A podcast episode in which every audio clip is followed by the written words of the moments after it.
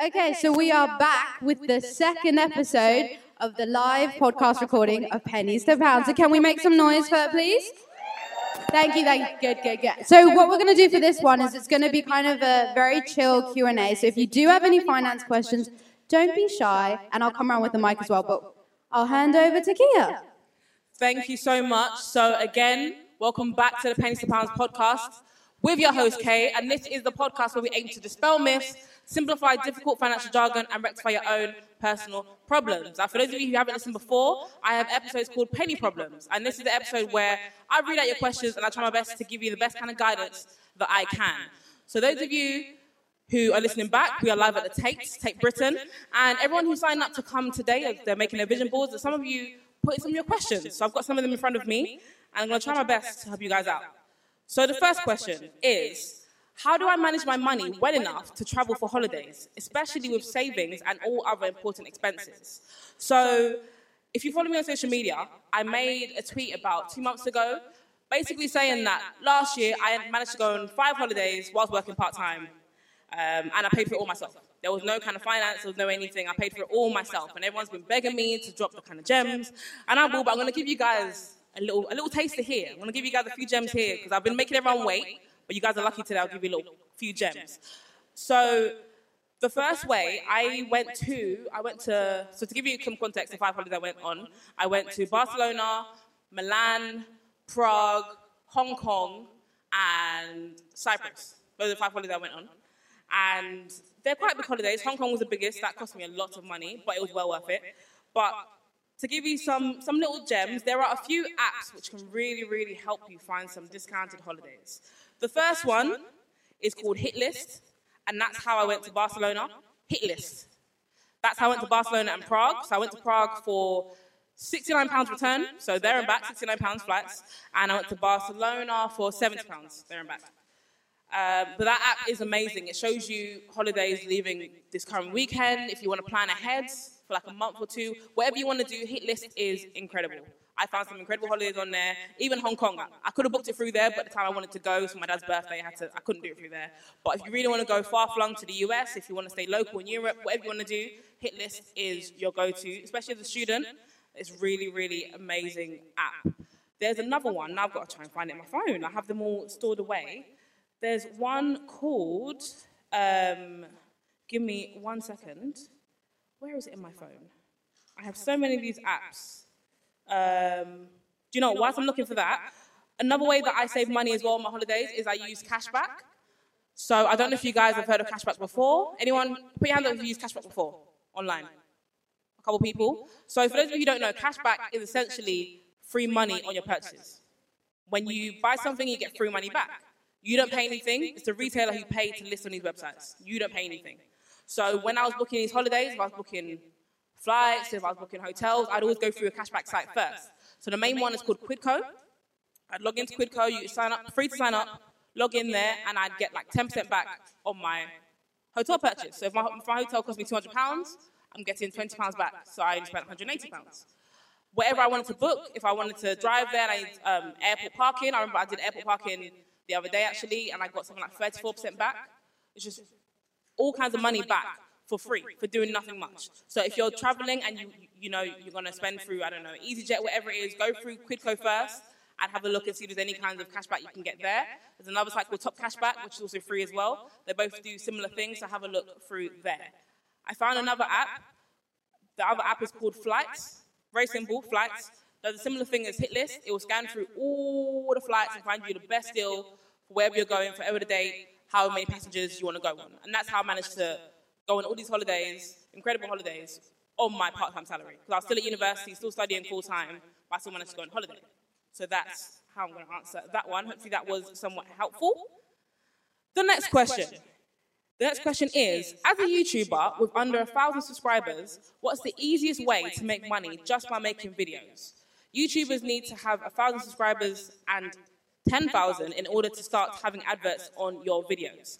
So that's quite simple. That's quite easy, in my opinion. You need to pick a niche because all these brands nowadays, they love micro-influencers. And a micro-influencer is someone who, um, in layman's terms, they, they need to have under 100,000 subscribers, followers, whatever it is. So all these brands are looking for micro influencers. So if you specialize in something, I know one girl, she specializes in, um, for example, if, if you love vegan eating, and that's what you do, you create vegan videos and recipes, there'll be brands who reach out to you and pay you to make videos. Even if you only have 100 subscribers, 500 subscribers, they'll pay you to make videos. So it's not necessarily about the audience.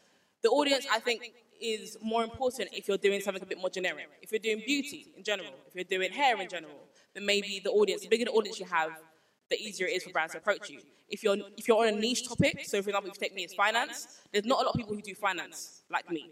So even if I went onto YouTube and only had 50 of you sign up, but I had loads of views, even if I didn't have a lot, lot of views, there'll be brands who reach out to me purely because I'm in a niche sector. There's not many people in that sector. So you always need, if you want to make money off YouTube, figure out a niche. That can be anything at all. But figure out your niche and hone down on that, and I promise you, brands will find you. It's not all about I have 50,000 views, I have 50,000 subscribers. Once you have a niche and you keep going with that niche consistently, then you'll be good. Do you have a question? Yeah, yeah. Niche and USP, I put them in the same bracket. So you figure out what makes you different, and brands will approach you. You don't even need to fig- worry about having a huge following. Just keep doing you, whatever that passion is, and brands will find you.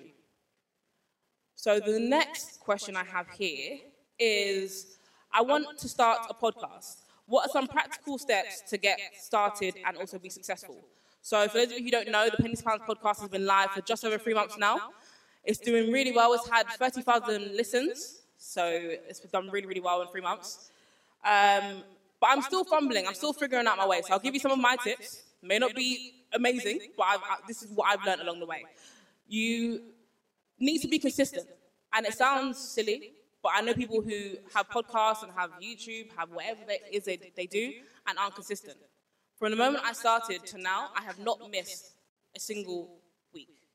And it's been hard. There have been times where I've been busy, but I have not missed a single week. Why? Because I know that there are people who subscribe to me, who listen to me, who are waiting for it to come out. So much so that I have people, I drop, I upload my podcast on a Monday, and um, sometimes the time varies. I might upload it at midday, might be at 5 p.m. Have people who message me at midday and say, "Yeah, is there a podcast today? Is there an episode today?" Because there's people who are loyal, who want to follow your journey throughout the podcast. So if you miss a week, and then you come back and you miss two weeks and you try and come back, you're, you're too in, out, in, out. You will lose some of your loyal following. So number one is to be consistent.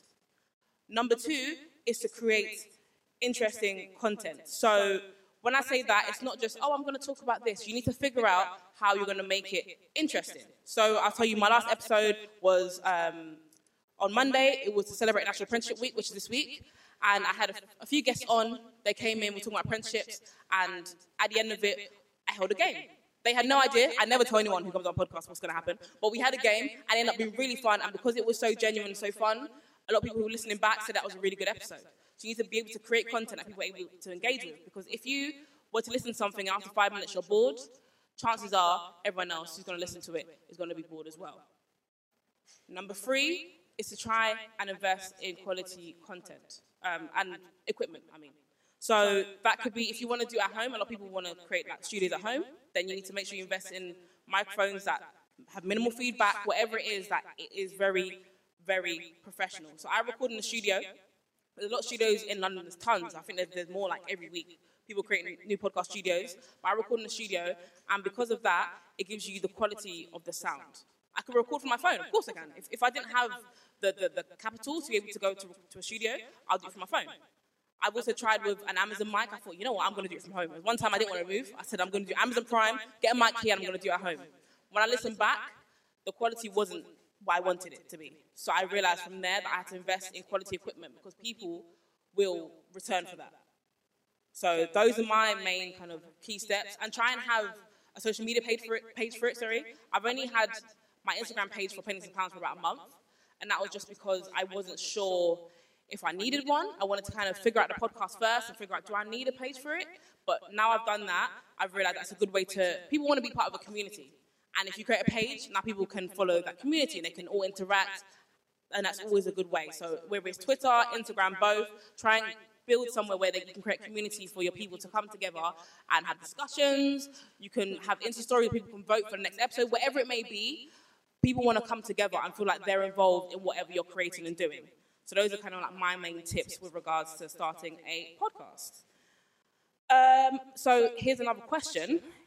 Someone asked, what other methods of budgeting outside of Excel spreadsheets can be used to stay on track of your financial goals?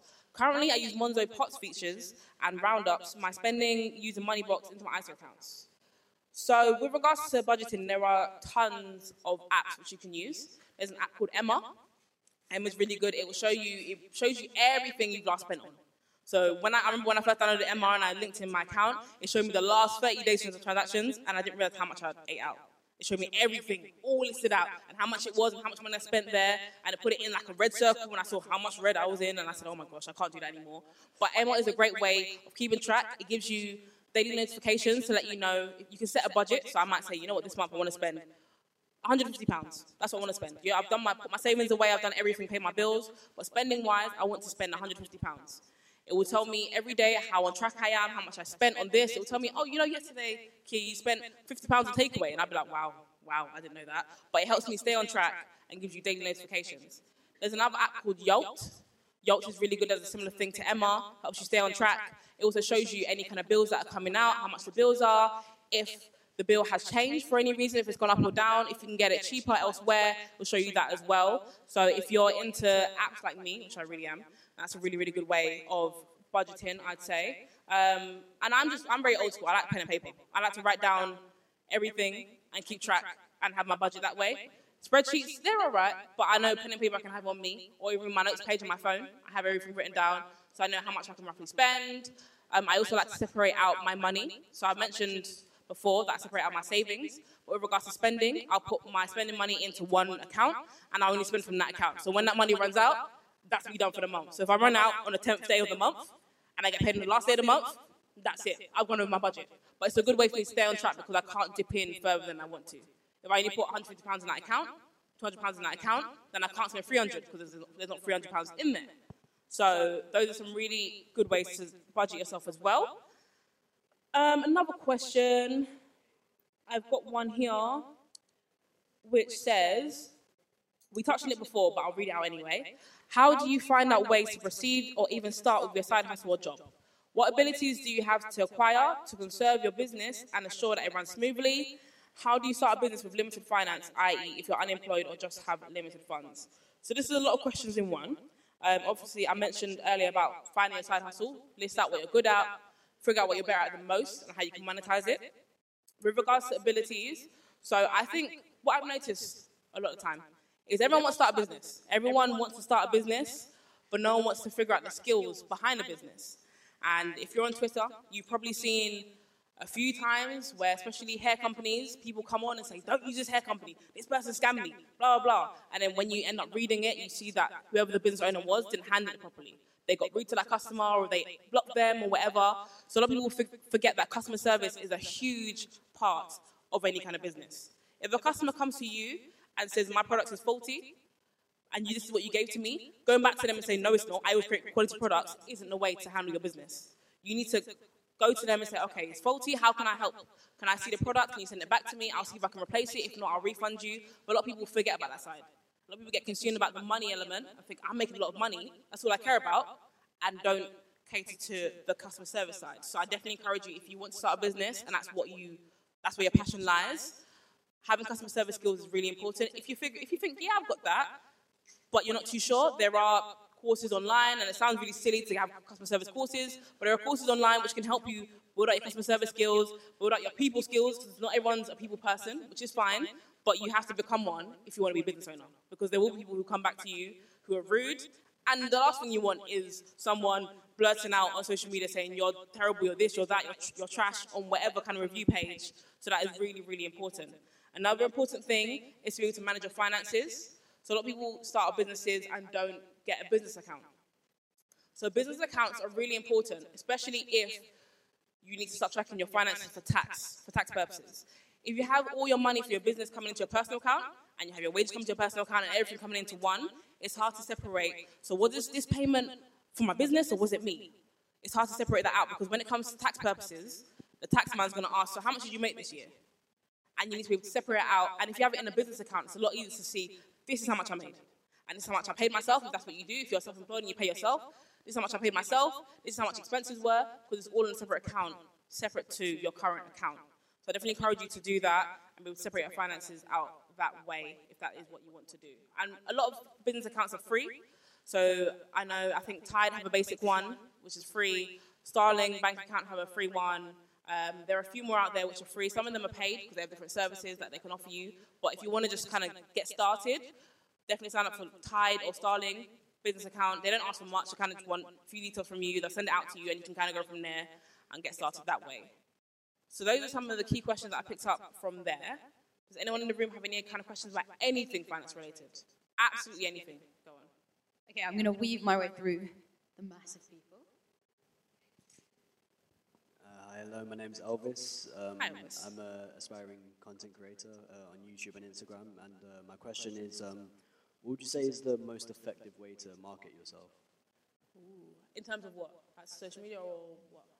Anything like, like, like, would be the best way to like market myself on any like platform, like social media or anything like that, pretty much?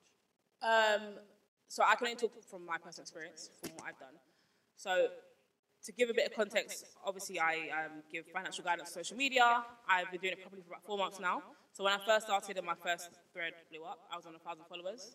Now I'm on 18 and a half followers, 18.5k. 18 and a half? Yeah, that's what I'm on now. Um, it's only been four months, but what I've realized is that people want to follow a journey. So people don't want to see the finished product. People want to follow your journey. So along the way, they want to see where you began. They want to know about you. So I realized from the beginning I wasn't really, I was very closed off I didn't want people to know who I was or what I did or where I even studied at uni. I didn't want people to know anything. But then I realized that the more I open up, the more people can relate to me. So now if I say I study French and business, or people who message me say, oh my gosh, how's French going? I do French. And now if I say, you know what, in first year I got myself into some debt as well, but I got out of it, you can now open up those conversations. People want to see you grow. Because I'm sure whoever your favorite person is, favorite celebrity, favorite influencer, you probably watched them grow. Wherever it is, some people who started off single two years ago, and now they've got a boyfriend, now they're engaged. You love to follow the journey. So you need to make sure that you create that journey for your followers, and then people more like to stick along because they feel like they know you a lot better. So that's the advice I give to you. with regards to Thank you very much. Any other questions? Hi. Um, I have a question about sticking to budgets because I do account accounting as a living, and I can always justify my spends. Okay. like, okay, so you didn't spend this much on travel, so you can spend this much on food. How do you make sure you actually stay disciplined in your budget that you set? Do you adjust it, or do you like literally set your budget and stick to it? For me, unless something has come up and I really need to adjust my budget to increase it, I will stick to that amount. So I would say for travel, I might have worked out travel for the month for how, like you know when I go to work or whatever. I worked out how much I need for the month, including petrol because I drive as well, and I stick to that. Unless something happens and all of a sudden I need to drive all the way back to uni, because I go, I go uni Coventry and it's two and a half hour drive, and now I need more money for petrol, then that's maybe when I adjust it. But other than that, I stick to it. There is an app called Hype Jar, yeah, H Y P E jar, which is really good. You're able to basically split up your money into different jars. So you get one card and you can pick what jar you spend from. So you can have one for bills and one for spending and one for travel. But you're able to then pick what jar you spend from when you go and spend. So if that, that's a good way to keep yourself on budget. Because if you say, right, I'm only spending £100 on food, put £100 in that jar. If I'm only spending £50 on travel, let's say, when that runs out, there is no adjustment because that's all, you, that's all the money you put in the jar. So that's it's just more about being disciplined. It's hard because I'd be like, I'm going to spend fifty pounds on eating out, and all of a sudden I transfer hundred pound back in to then increase it to 150 because I, my friend asked me to go to pianos and this one said let's go TGI's because I want to go to everything. But it's about being disciplined because then you're able to save more money at the end of it, and you'll thank yourself more when you see the current account. No, the savings account, sorry, is a lot bigger than your current account. Any other questions?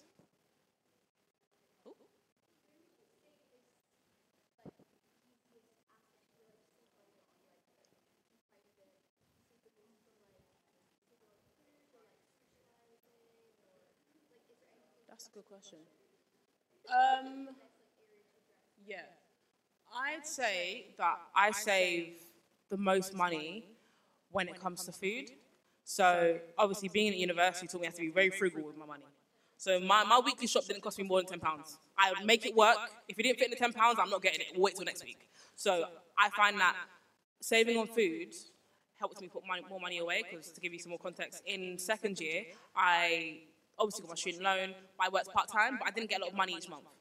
But I, I said that my student loan was going to all go to savings, and I just spend my wages. My wages are quite small. I only worked eight hours a week, but that's what I was spending it's for everything. So if I travel back to London, so I used to work in London, and I went to uni Coventry, everything was working with that my wages. So I made sure that okay, what I used to do is do one big shop, so like frozen food, for example, at university. So I spend forty pounds on frozen food right when I start, and after that, all the rest of my shopping could be ten pounds. Fresh food is not that much. So I switched from shopping at Sainsbury's because when I was at home, when my dad had money, now it's my money. I'm going to Aldi because I haven't got that kind of money. But making that switch helped me to save up money, and that's obviously again, that's when I was going on my my, four, my five holidays that year. Me saving on food helped me to put money aside to then go on these holidays and have spending money and have a good time. So I think food is probably the easiest way, place to save money. I'd say. Any other questions?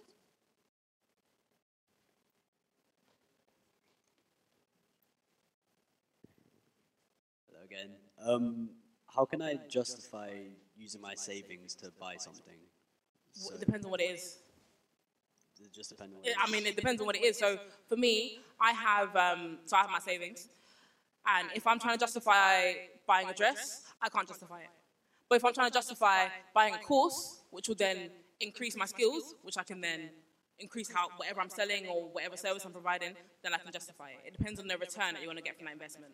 And if a dress is bringing me no return, other than I feel good and I got an Instagram post from it, then that's not good enough return for me. So anything that I take from my savings has to be justifiable in my opinion. So I need to make some sort of return from it. So maybe it's self-investment, and I won't see the return until like a year's time, because that's when I complete the course and I get the qualification, but I don't know the, the return is coming.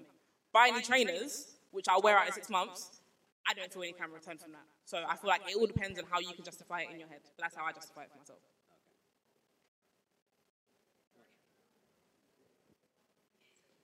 We'll, we'll do one, two, three.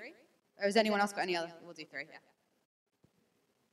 Um, so you you say you're a bit lazy sometimes, but you do quite a lot of stuff.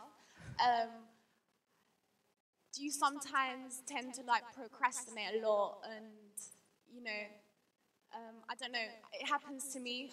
Do you have any tips for for us or for me um, to to help with that, the laziness sometimes, and actually getting things fully done? Because sometimes I can get sidetracked and.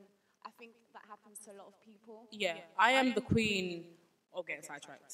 From 9 to 10, Love Island's on, don't try and message me. There's no emails being responded to then. I can finish a series in a day, but then I have to pull back and say, right, so whatever I didn't do this day, it still gets carried on because the next day it still has to get done. No one else is going to do it for me. So it's literally just sitting down and thinking, what is this going to do for me? So if it's, for example, if it's replying to emails, for me, that's, that's my pet peeve, and I'll keep talking about it. I can't stand it. But if it's replying to emails, and I know that once I reply to emails, maybe this opportunity might come, or this person will come on my podcast, then I'll know, right, okay, I need to do this. And then once I do it, I can treat myself after that. So I can sit down and reply to emails for an hour, and as much as I hate it, after that, I can go watch half an hour of my show. So it's all about rewarding yourself, because people who are strict on themselves, you're going to end up hating whatever you need to do. So you need to be able to reward yourself and say, look, let me work for an hour, and I'll do half an hour doing whatever I like to do. If I want to go for a walk, I want to be in the garden, if I want to watch something, listen to my favorite music, whatever it is, reward yourself. So then when you come back, it doesn't feel so much as a chore, because you know, okay, I'm going to do this now, but in half an hour's time, I'm going to go cook my favorite food. I'm going to eat that, and then I'm going to come back and carry on what I'm doing, and then watch my favorite show. That's how I do. I, I do intermittent working because it's either I do everything or I do nothing. So I need to make it work. Because if I do nothing, I do nothing three days in a row, and I can't be doing that. So that's how I do. I try and reward myself with stuff I like to do to be able to push myself to keep working. Where were the other two questions? One, two. Okay, I'm gonna scavenge my way over.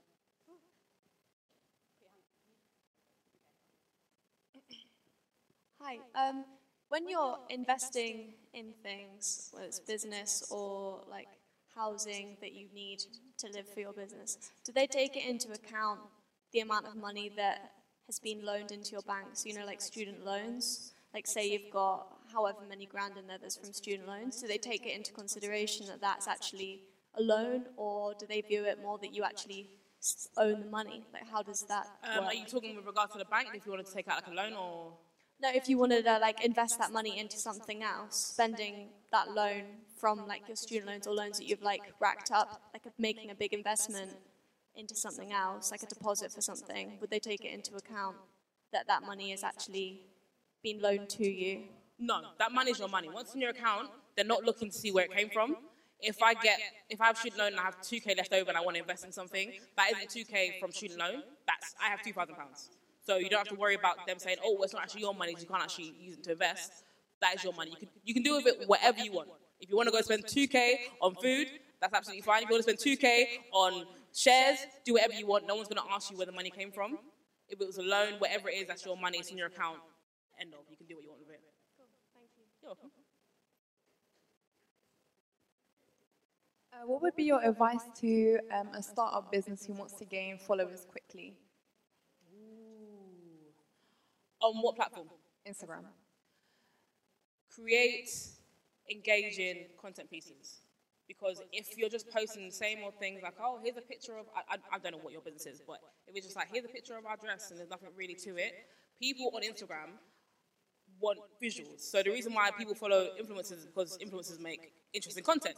Whatever the pictures is, like it's them, but it's in a really nice place. So that's why I follow them because I want to see their nice pictures. So if you're a business, you need to create aesthetically pleasing pieces. So I take, if you use me for example, I don't have anything, I don't sell anything. Yeah, I, I, my podcast, I don't sell anything. So I create content pieces which gives you information, but in an interesting way. Because I always think I need to create something that I want people to put in their stories and that it will look nice in their stories. If, if no one can repost it, then I haven't done my job correctly.